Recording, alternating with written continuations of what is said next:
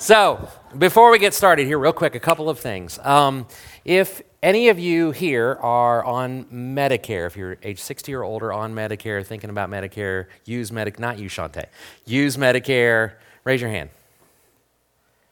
Awesome.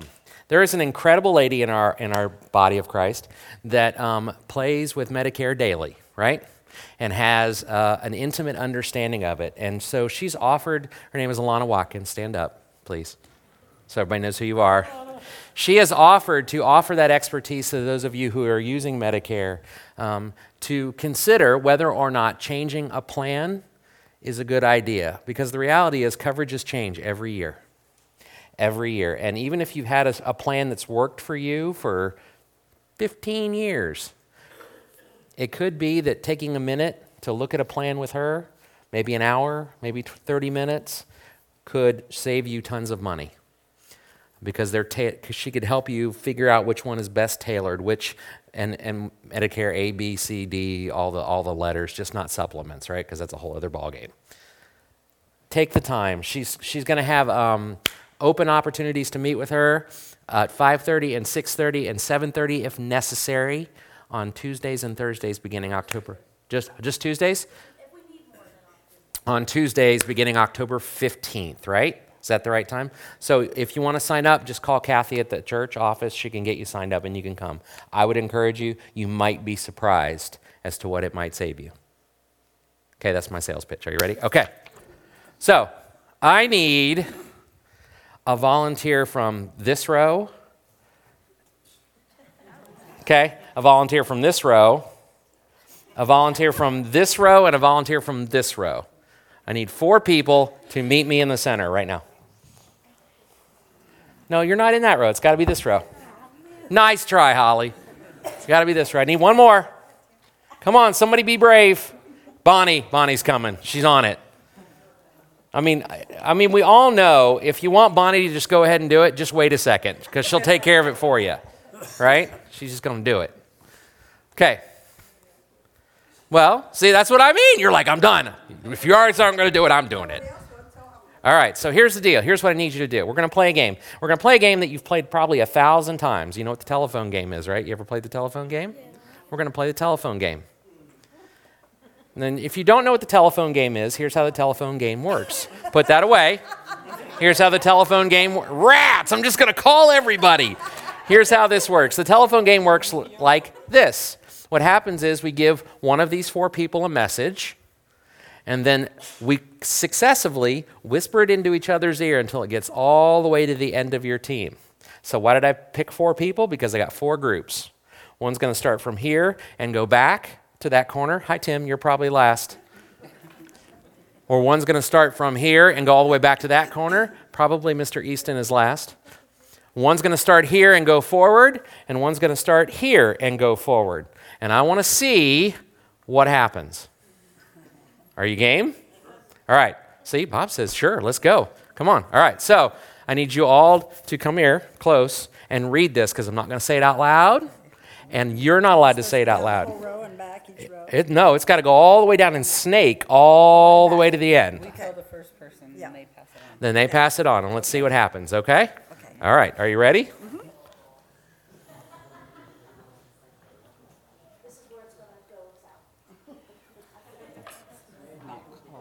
Covered. Minions would look minions would look rather silly with cornflower colored. Oh wow, did I mess it up? I did, didn't I? Rats. That's all right. We'll see. I even helped you, and we'll see. Got it? Yep. Got it? It's not a race, so get it right.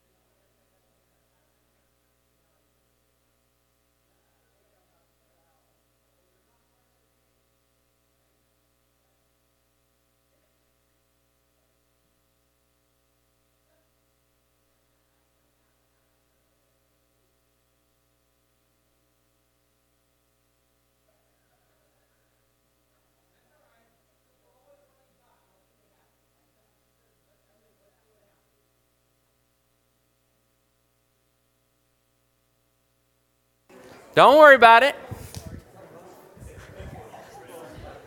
Where are we at? All right, we're here. Where are we on this side? They're still in this row. Teenagers slowing things down. Come on, y'all, let's go.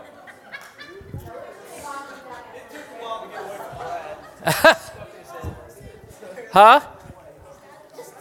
Uh, no, no, no, not even close. You guys are flying. You're fast. Just hold on to it, Peg. I want to hear what it's. I want to hear this one. This should be fun. Hey, can I have a mic, or is there one up there?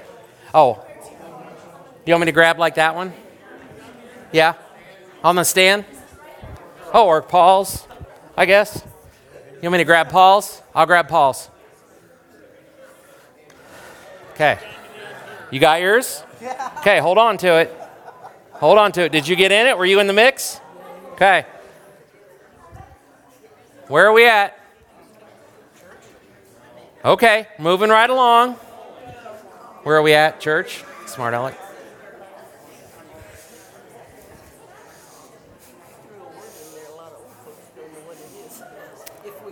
A lot of old folks don't know what it is? Okay. We'll see. We'll see. I did definitely pick a couple words I thought young people would not know and a couple of words I thought older people would not know. So, so I tried to mix it up just a little bit. You're not going to do it? Why not? Oh my goodness gracious. just just you can but, but if it's you hold on if it's you then you can just blame her for telling you wrong it's it's nothing it's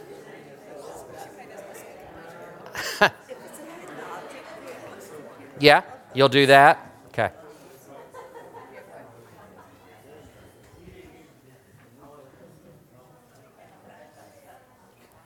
shenanigans i smell shenanigans where you at all right You know what I've noticed?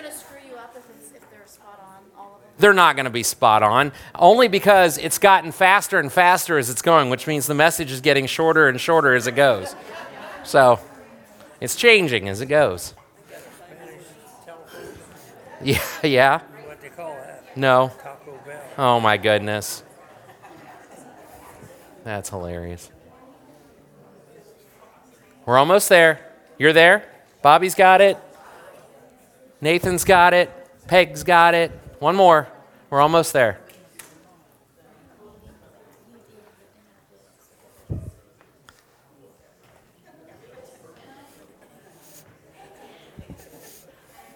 You guys want in or no?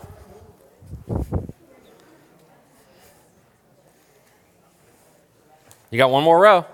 You're almost there. Let's get everybody. Except you guys, you're safe. You don't have to be involved. It's all right. I'm sure, I'm sure between the teenagers and the Clark ladies, this is being slowed down dramatic.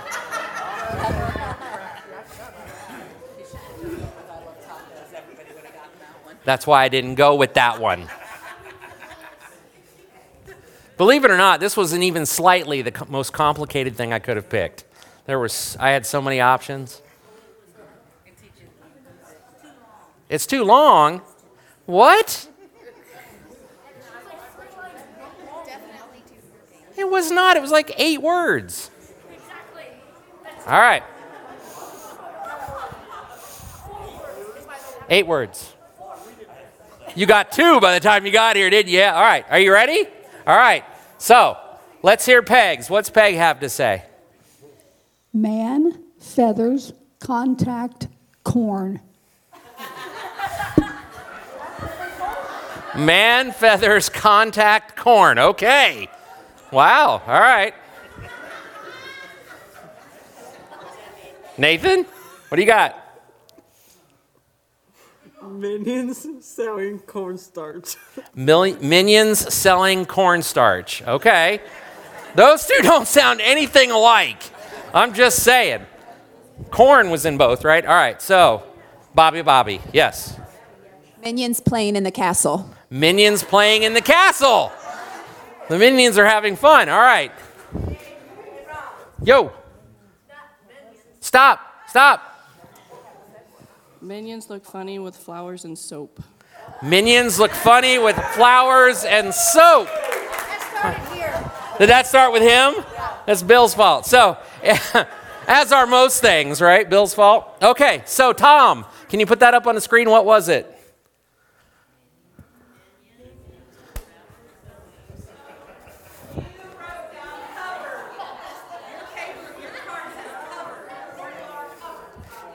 Okay, so if you're off by half a word, okay. So, okay, that's fine. If I had covered, then we can just change the L to a V. Y'all are still off, right? Still would not have gotten it, okay? Now, somebody said there was a word in there that the old people probably didn't know. What word was it you were looking at? Minions. Okay. Now, if you're younger and you, as soon as you saw the word minion, what did you think? You thought a little yellow guy with big goggles going, ah, nah, nah, nah, right? And some of us are going, I have no idea what you're talking about, right? Okay. Now, how many of you know that cornflower is a color? It's a pretty blue, right? Okay. How many of you had no idea that it's a color? Huh? How many of you never even heard the word because it didn't get there for you? Yeah. Yeah. That word got dropped fast. It did. That word didn't make it anywhere through. They all abbreviated with corn. See, I told you it was getting shorter. You got four words, right? Bits and pieces, some of which were related to the original message, right? Some of them were not related to the original message. Okay. All right, so it's interesting with the telephone game. We all knew it was going to go south, right? As soon as we started, we all knew it was going to go south. Why did we all know it was going to go south? It always goes south? Too many people. Huh? It was hard to hear it? Okay, it was hard to hear it. Too many people involved, right? What else? So some of the words sound like other words, right? And if you're just whispering them, it, it sounds weird, and you just grab what you got, right? You grab what you heard. How many of you, this message got messed up? Well, after the, me apparently writing covered, um, how many of you got messed up by the end of the first row? No? You guys made it to the first row? That's impressive. So it's. So that's fine. That's fine. So now we're, we're back to blaming Bill for all of it, right? Yes. You're comfortable with it? That's good. I said got called with back, back to the back. Okay. It messed up. Oh, wow. Okay. Don't throw anybody under the bus or anything. I did it. Own it. That's great. Okay. So, the reason it works, the reason telephone game works the way it does, is because of the things we just talked about. It's, it's um, you mishear a word, there's, there's too many people in the chain, so things are going to change as you go. You um, bring your understanding to it. Because the word minions stuck for three out of four groups, but one group it got lost somewhere in the translation, right? And even some people in the back said the word, even though they were going, that's got to be the wrong word. That can't be the right word because that's not even really a word, right? or that's not, why is that? Because we bring our own context to it. We bring what we already know to it. We bring what we hear to it, and we repeat it that way. Honestly, we repeat it that way whether it's accurate or not. And we almost begin to own it as accurate whether it is or not. Because even the person who originally conveyed the message got it wrong, right? I was off by a word. But even after me, it even went further south. The further along it got, the further south it went. Can that happen with even important messages? All the time. We miscommunicate all the time in our lives, with our, especially with people we're close to. We do. We miscommunicate. And we realize later that this was just, oh, we've miscommunicated. We shouldn't have been angry at each other. We shouldn't have, whatever that is. That this leads into what I believe happened, and what Paul's addressing in the series we're going to do over the next seven weeks called Graceful, um, is that the message got changed. The message that Paul delivered to his people of a gospel in the people of Galatia, a gospel that is driven by grace, got changed. got lost and the original meaning got mi- is missing. And so what they ended up with is feathers, corn, something or another, right? Close to the same. Some of the stuff is there, but the core of it, the core of the saving grace of Jesus Christ, is lost. And Paul wants them to find it. And so we're going to spend the next seven weeks talking about grace grace that gets lost. Grace that gets lost in our understanding of the gospel. Grace that we don't allow ourselves to experience sometimes. Grace that we forget to show others. Grace is an easy thing to lose, and the Galatians lost it within a couple of months after he left them. We are in danger of doing the same. And so we're going to take the next several weeks, it's a long time, to walk through the book of Galatians, to talk about grace in so many different ways, and try to own that, claim that, and reclaim that, because that is the core of the message of the gospel is the unending and incredible grace that Jesus Christ has shown us, right? Amen. All right, so let's start with Galatians 1. Galatians chapter 1, verses 1 through 10 is our text for today. It says, Paul, an apostle, not from men or by men, but by Jesus Christ and God, the Father who raised him from the dead, and all the brothers who are with me, to the churches of Galatia, grace to you and peace from God the Father and our Lord Jesus Christ, who gave himself for our sins to rescue us from this present evil age, according to the will of our God and Father. To him be the glory forever and ever. Amen. I am amazed that you are so quickly turning away from him who called you by the grace of Christ and are turning to a different gospel. Not that there is a different gospel, but there are some who are troubling you and want to distort the gospel of Christ. But even if we or an angel from heaven could preach to you a gospel contrary to what we have preached to you, a curse be on him.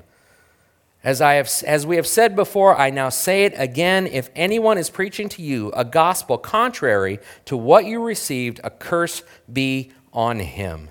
For I am now trying to persuade people. For now, am I trying to persuade people or God? Or am I striving to please people? If I were still trying to please people, I would not be a servant of Christ.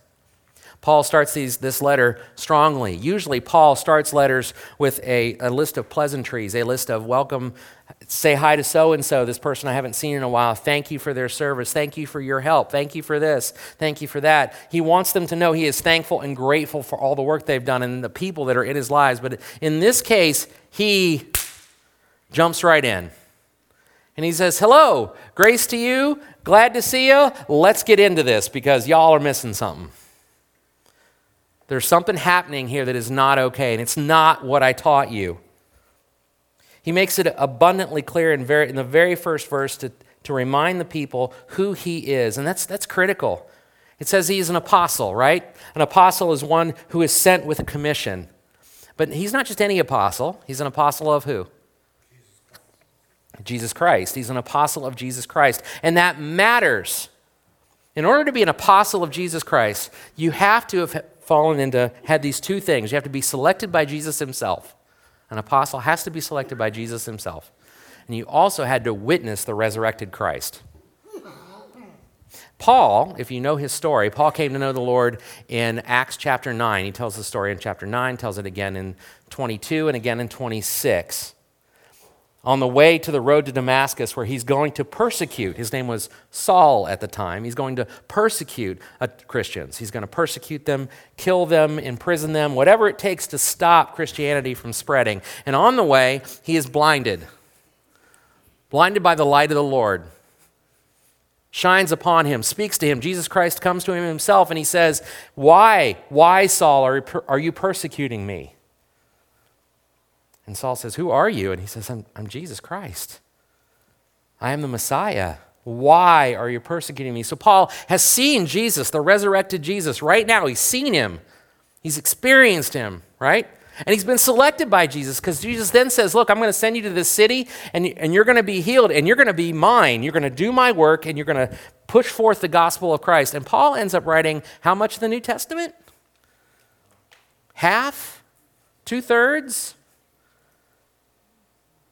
He was selected by the Lord. He witnessed the resurrected Christ, but that is not the way any of the other apostles witnessed the resurrected Christ, nor the way they were selected by the Lord. It's important for us to understand that Paul is saying, look, this message that I sent you does not come from me, it comes straight from the Lord Jesus Christ. It comes straight from Him. Nobody set me up, nobody told me that I, I'm suddenly you know, a preacher of the gospel. The Lord Himself said, I'm a preacher of the gospel. It is His gospel. We sometimes have an idea of how people should come to know the Lord or do come to know the Lord. Can I just tell you, in working with so many people in different cultures, they come to the Lord differently. Some come to the Lord in this massive moment, like Paul, where all of a sudden lights are shining on them and they're, they're just, they're dropped to their knees in pain and they're crying. Some people come to the Lord because they are raised to know Him over time and that relationship kind of percolates. It develops slowly and it grows slowly. I used to, I used to be um, embarrassed that my testimony does not involve me, um, you know, having a drug problem that God delivered me from, or that I was in prison for decades, or, or there was this massive moment. I didn't have that. I had a moment, and someday I'll tell you the moment if you haven't heard it before, because it, it was a moment for me, but it wasn't as though He delivered me from this massive, horrible life I was living. I had a pretty good life. But He delivered me nonetheless. And what I want you to hear is that Paul's story, like your story, matters. That if the Lord has delivered you, regardless of whether or not you grew up knowing Christ or it was in one of those incredible moments or something else, it still counts. yes? yes? You are delivered by the Lord Jesus Christ. You are saved in Him. But because Paul's story was different, some people were trying to use that against him. They were trying to say his witness wasn't as valid, his witness didn't matter as much. And that's a lie. And that's a lie I think we tell ourselves sometimes. That if I didn't have this moment or delivered from this thing, my witness doesn't matter as much. That is a lie. Don't let Satan tell you that. And so he has witnessed this resurrection and, and he's been converted to know the Lord, and his authority matters for that reason. But they've mixed their authorities. It says that in, in 1 6 and 7, it says, I'm amazed that you are so quickly turning away from him who called you by the grace of Christ and are turning to a different gospel. So people are speaking into his life, into their lives, and they are, they are changing the meaning of things. It's the telephone game, right? The words getting passed from one person to the next. Somebody puts in their own information, somebody puts in their own understanding of the world, right? How they see the gospel, and it suddenly gets tweaked and changed and altered. And by the time it gets to the end of the road, it's not what it was. In this case, it's a group of people called Judaizers. Judaizers were false teachers spreading a false gospel that was a mixture of law and grace. The long story short is they believed in order for you to follow Jesus, you had to first become Jewish. Otherwise, you were not able to follow Jesus. It wasn't just Jesus and his salvation, it was Jesus and. Jesus and all of the 613 Levitical laws. Jesus and, if you're male, you had to be circumcised. Jesus and, and this is the big one, no bacon. Okay? It's not, it's not the big one, okay? But the point is, it was Jesus and, and not just Jesus. It's a problem. one is a gospel that is, is driven by grace, one is grace filled, and one is grace missing. Where grace is not the answer. Let me show you an equation on, on the screen, real quick. Okay? The Judaizer message, and notice all three components are the same, right? The first one is this the Judaizer message is you have faith in Christ that leads us to follow all of God's laws, and then you are justified before the Lord. It justifies us before the Lord. Paul's message, the grace of the gospel, is you have faith in Christ, And because you have faith in Christ, you are justified before the Lord. And that drives us to follow the things of God, to be the person that He would ask us to be. All three components are in both messages. What's the broken part? The order. Yeah, but why? Why, why did the order why does order matter? Ah, one's work based and one's faith based. One is still stuck in the notion that you can somehow earn salvation, grace, and love and mercy of Jesus Christ, that you can earn that. You can't. It is given, right? It is given by grace. It's a message that is, is subtle. The difference is subtle, right? Because all three components are there. It kind of looks like the original, it's got a few pieces from the original, but it's not the original.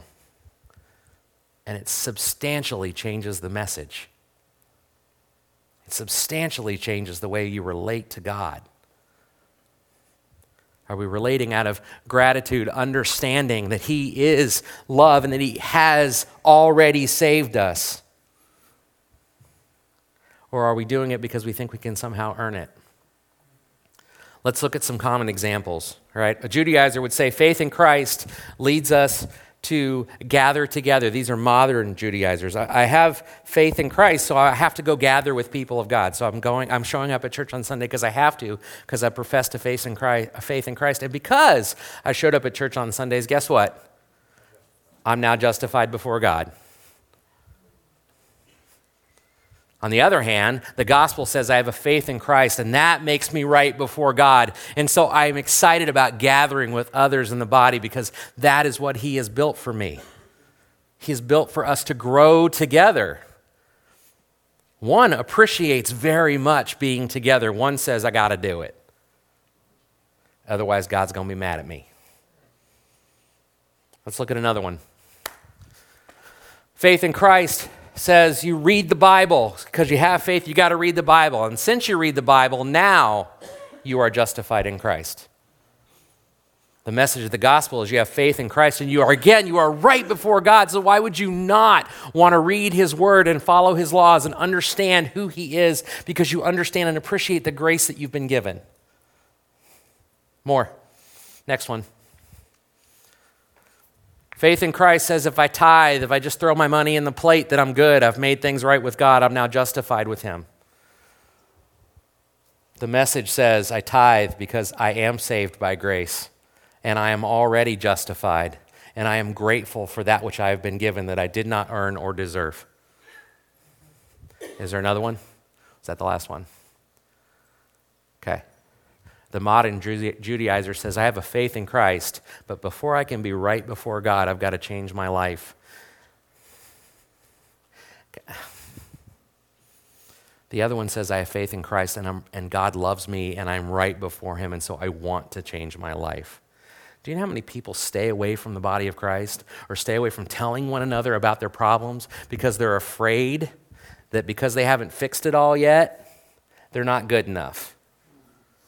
They're not good enough to be before God. They're not good enough to show up in church. They're not good enough to tell others in the body that, they, that we hope are our closest friends. They will not tell them because they, they don't think they're good enough or they don't want to look bad or they want to be a hot mess. Can I just tell you that's keeping the sin in the darkness? It keeps it in the darkness, and if it always stays in the darkness, it never gets to the light. And we are cutting ourselves off from the grace that only comes from throwing it out there and knowing we are saved and trusting one another. Because that's when your life changes. Your life changes if you know the grace you have and you change because of it, not in order to get it. It's a, it's a, it's a subtle, subtle difference, but so powerful, so profound. The last one says Judaizers' faith in Christ says, if I act right, if I just play the part, then I'm right before God. If I just follow all the lists and check all the boxes, right, and do all the right things, then now I'm right before God. The gospel says we have faith in Christ, we are justified before God. And so I desire to act rightly. I desire to act to move toward Him, to act as He's calling me to because I know He has saved me, because he know, I know I am His, because I know He loves me, and because I know He wants what's best for me. The sin of Judaization, either modern or back then, is making acts of faith equal to value to the faith itself. It displaces the authority of the gospel in our lives.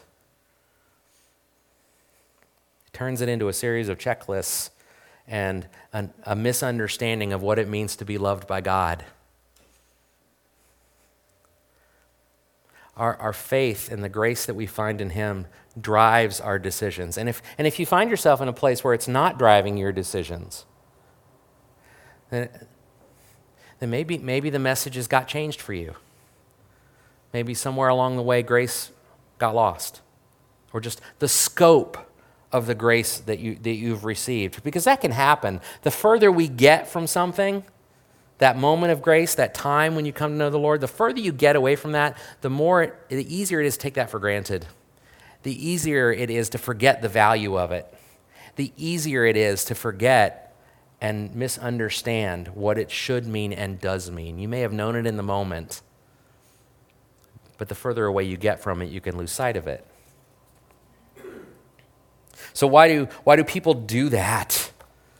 Why, why do we do that? Why do we move things around? And in this case, why are the Judaizers doing this? Well, they're doing this because they're driven by fear.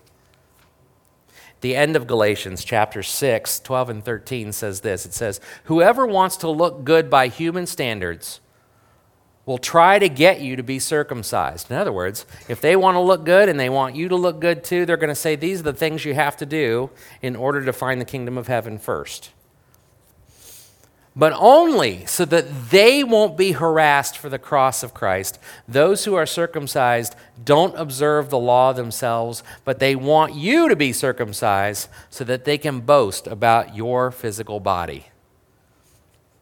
The, the Judaizers, and modern and past both,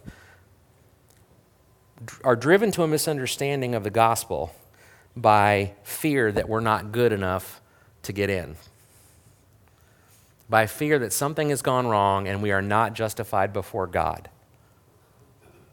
And so, what we do is we alter our faith to somehow make us right so we can get in and be in God's good graces.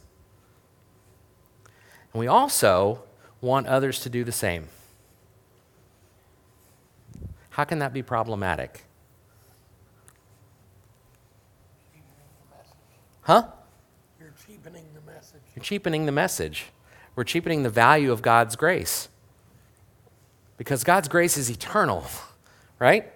God's grace is powerful. God's grace is capable of overcoming anything and everything you're ever going to encounter or do or see or touch or mess up or get right or any of it. His grace can overcome all of it. But by changing this message and making it so that it's all about the little boxes you can check and all about telling everybody else they have to look that way in order so that you can be right before God and look right before God, you are saying that the grace of God is not bigger than those things. The grace of God is not enough to save you. That is a lie straight from the mouth of Satan. That is a lie that is sometimes driven by arrogance and pride. My problem is, your problem is big enough to be saved by grace, but mine, mine's too big. Nothing is too big for Jesus Christ. Nothing is too big for the grace of God, or it's not the grace of God. Correct? Correct? We all know that in our minds. The question is do we practice it in our hearts? What I, w- what I would challenge you to do today is if you, if you feel like you're just not good enough to accept and know the grace of God,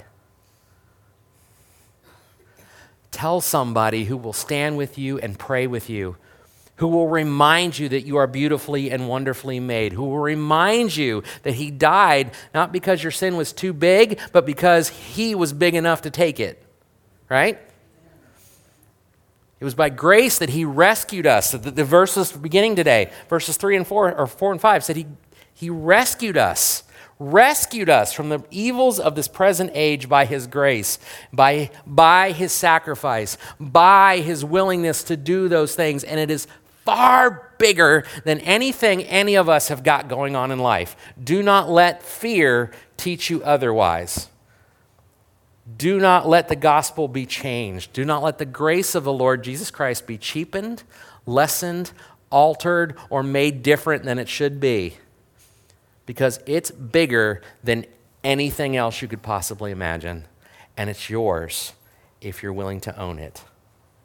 And that goes for those of us who have known the Lord forever, those of us who have known the Lord for 10 days, those of us who do not yet know the Lord. The grace of Christ is there for you.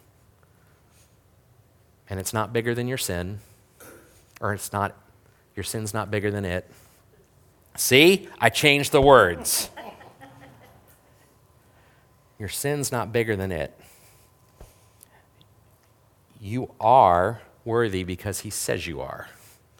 You are justified because he says you are. All you have to do is allow him to be the Lord of your life. Amen? Amen. Okay. That was a lot. All right, you ready to switch gears? Okay, we're gonna we're gonna switch gears. Okay, today is uh, one of those days where we take some time, a couple times a year, where we stop and we remember the grace of Jesus Christ. We stop and remember just how big a deal it is.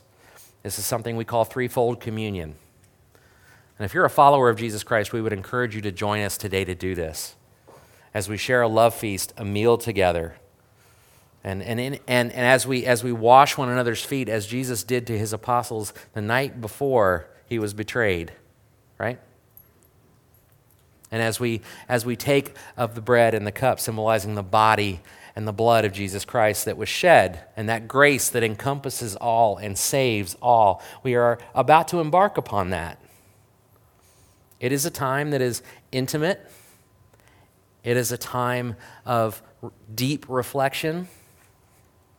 It is a time where we stop and we really take a moment to try to get rid of all of those other things that are in our lives and remember the grace that He has provided for us, the love that is unending, the salvation that only comes through Him, and the sacrifice He made to do it. So, what we're going to do is um, I'm going to read a few verses out of the book of Corinthians, 1 Corinthians 11 talking to you, talking about it's going to be verses 17 through 20 as we begin to speak about what it means to, to prepare our hearts and our minds for this if you have small children, if you wish to stay and you have small children that are um, not yet saved, we have arranged childcare for them. We've arranged opportunities, and we'll feed them too. they will not go unfed. Uh, we will feed them and arrange childcare for them. And that's to give you the opportunity to really focus on what God has you focused on today. Um, if you don't want to stay, I am so sorry. We wish you would. Um, but you can escape right after this, okay? I hope you don't.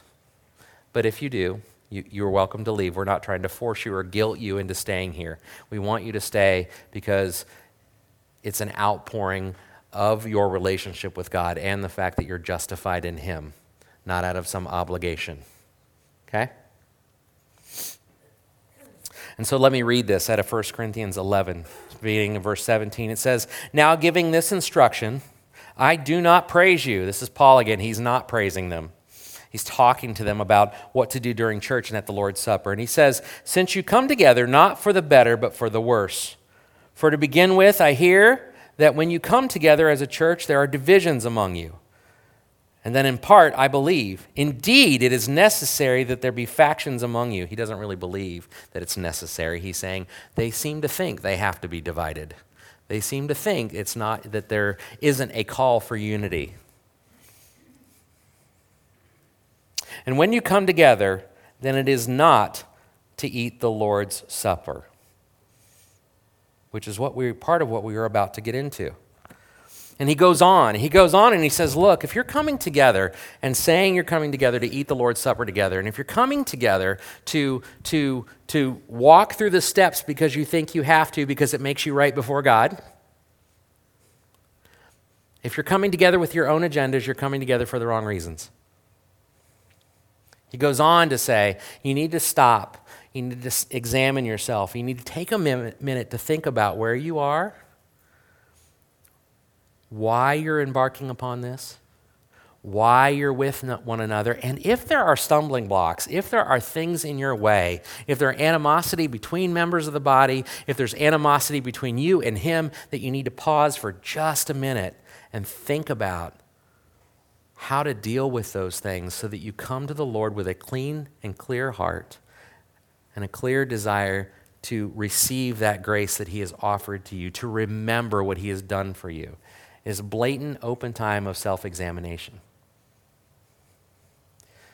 And so, what we're going to do is a couple of things. We are going to take just that minute. For those of you who, who wish to take a minute to do that, to think, to ponder, to pray about where you are with the Lord. And we're not going to have any music, it's going to be dead silent. I'm going to give it a few minutes. And then I'm going to close as we always close. I'm going to close with prayer. And then those of you who are staying, we would love to have you join us in the fellowship hall in the back. And if you don't know where that is, just follow the crowd. Um, and those of you who are unable to stay or do not wish to stay, again, I'm so sorry that you can't be a part of this. It is a wonderful time, um, but we're not trying to make you. Okay? So let's just give it a moment. Father God, uh, give us a second to, uh, to stop, to pause from the busyness, and to just ponder your grace the grand nature of your grace and what it means for our relationship for you and for our relationships with one another. Let us examine ourselves. Let us be sure that we are taking a moment to ensure that our hearts are clearly focused on you. That if there are stumbling blocks in the way, that, that you, we remove them. And that you help us remove them. Lord, the sheer grand nature of your sacrifice is mind boggling, and sometimes more than we can process. Let us consider this for just a moment. It is in Jesus' holy name that we pray. Amen. Um, we're going to close out our service the way we always close out our services. Peg, you want to come forward? I'd love for everybody to stand off, stand up. We're going to read out some public prayers that are that are so critical to members of our body.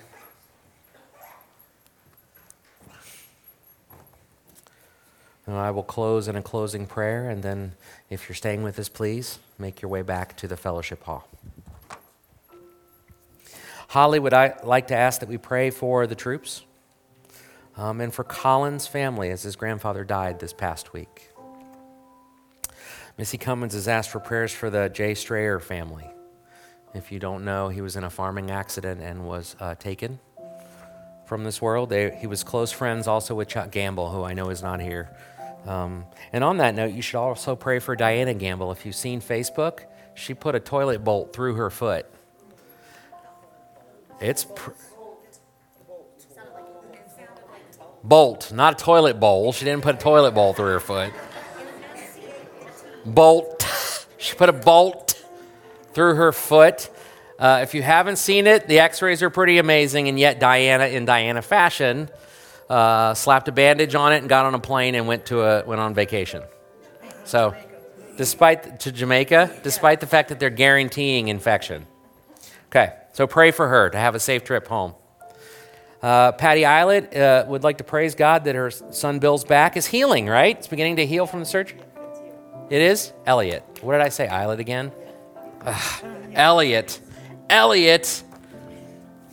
His back is healing. Keith Reevestall, I met with him yesterday. Um, his hemoglobin is still down. They're trying to work some things around. They think it was a combination of the medications he's on for his organ transplants. They think they can get that straightened up, so we look for him to come home, we hope, in a few days. So praise God for that.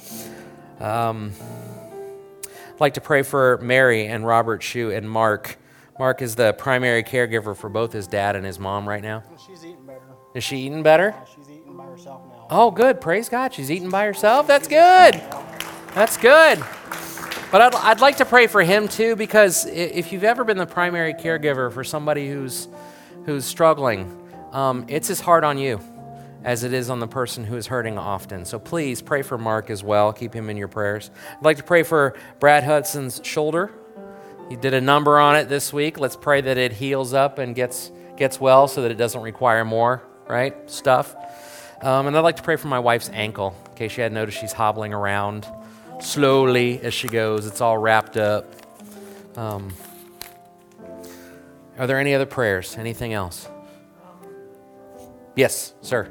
Thank you. Um, I've been scheduled for my uh, weight loss surgery on the 28th. Yeah. And as I get closer to the date, my anxiety is going like, um, so I just need a lot of help. Yeah. With God's help, You, of course. you mean more than normal? I need a lot of support too. Okay. It's Okay. scary. Okay. Yes, it is. It's Surgery is always scary. And so is the life change afterwards. Yes. Miss Brittany. Lily, your friend Lily passed out again on Tuesday? We've got to figure out what that is. Let's pray for the Lord to figure that out, right? To make the doctors give them the knowledge that they don't have on their own. Anything else? Oh, yes. Huh? Dad in his heart. Dad in his heart, yes. How's he doing? I haven't talked to him in a couple days. Okay, still, still tired, still Yeah. think he wants to be totally better, Well, good luck. That's going to take a minute. but it's going to take a while, and then it's hard to see other people farming. Yeah, but, but they are. You know, His, I mean, like when we're we're there farming and Dad's in the chair, that's really tough. I would imagine it is. But your mom did say he gave himself a shower the other day, right? On his own, which is huge. That is big. Yes. Yes, you. Yes. I just need prayer for me. You need prayer for you. Okay. We can do that. Do you want us to stop right now and pray for you? Please? Okay. So we're going to stop right now. I need everybody to come over here. Come on. We're going to pray for you right now. Is there anything specific you'd like us to pray for? But you hit the nail on the head. I've been living with so much fear. Okay. Fear. Okay. Tired. Of-. You're tired of being broken, tired of being afraid, tired of. Okay, let's pray for her. Father God, uh, we are uh, amazed at your grace, but sometimes we miss it. Sometimes we allow ourselves to be made fearful by the things that are going on around us, and it is easy to do. God, I, I, I commend Beth and her, and her, and her courage her willingness to say, I need prayer. If, if we all had courage to ask that for one another, imagine the strength that we could give each other. Lord, I am thankful for Beth's presence here. I'm thankful that she is here and listening to your word and, and seeking you in her times of difficulty. And I am so thankful there is a body of people here who are willing to come around her and love her so much because they recognize themselves in her too sometimes our own fears and our own challenges, and because we know, God, that you are able to heal. Lord, I pray openly for you to do a miraculous work in Beth's heart. For you to drive out any of those fears, any fears that are keeping her from seeing you and knowing you and feeling you and experiencing you, and those things that lies that Satan tells that says she's falling short or something's not going to go right or the worst thing could happen or she's not good enough or whatever that is, God, I pray that you will drive that from her heart. That you will drive that from her soul, that you will remind her that she is loved, that she is cherished, that she is made right before you, that she is your, your princess, who you have placed at your right hand, and that you desire to be with and walk with for all eternity. Lord, I pray that you you will raise up the light within her, that you will make it shine brighter with each and every day and drive out any darkness, anything that's holding her back from being who you desire her to be. Lord, I personally am thankful that she is here. I'm so happy to see her. I pray that she will be a blessing unto her family and that anything that's causing her fear will be driven from her life. Father God, we thank you for your strength, your mercy, and the grace of your Son. It's in his holy name that we pray. Amen. Amen. All right. Yeah, absolutely. Okay. All right.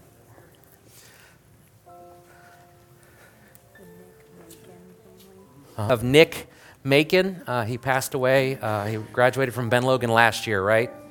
Yeah, and uh, he passed away. Uh, he committed suicide. And so we would ask that you pray for him and for his family. Yes. Your friend Karis has a concussion, so let's pray for that too to heal up, right? Okay. Anything else? All right, let us close. Father God, we are so thankful that you allow us to meet together and encourage us to meet together. We are thankful that you have placed us in each other's lives and that we have opportunity to show your grace and love and mercy to one another. We are thankful for those who have not been here for a while but are back. And we are mindful of those who are not here. Please let them be on our hearts and minds this week. Remind us to call them, text them, reach out to them, remind them that they too are loved and that they too are justified before you and that they too can know your love and your grace.